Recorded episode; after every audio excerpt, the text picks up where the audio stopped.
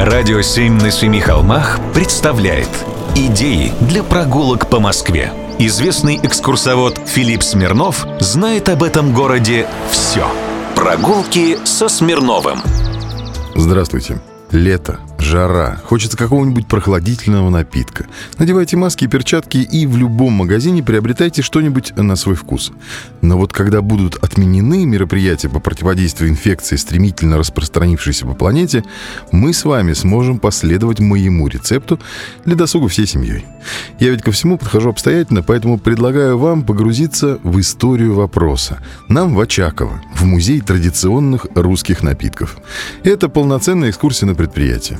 Может кто-то так в профессию погрузиться и станет пиво или медоваром.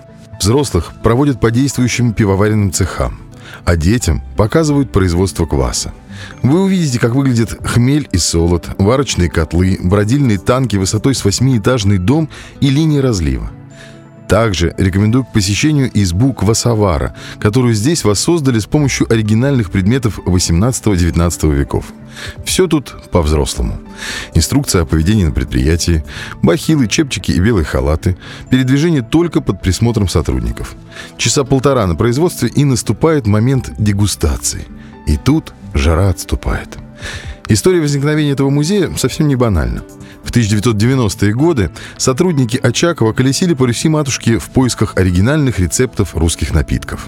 Специалистам часто дарили подлинные деревянные предметы, с помощью которых настоящий квас готовили в домашних условиях.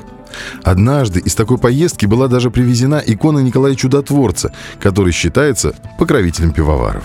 Старинный образ, написанный предположительно в конце 18-го, начале 19 веков, подарили сторожилы одной из деревень на юге Воронежской области.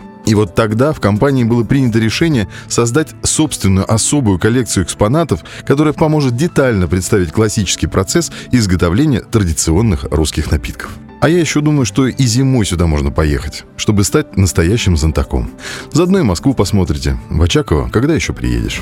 Прогулки со Смирновым. Читайте на сайте radio7.ru. Слушайте каждые пятницу, субботу и воскресенье в эфире «Радио 7» на Семи холмах.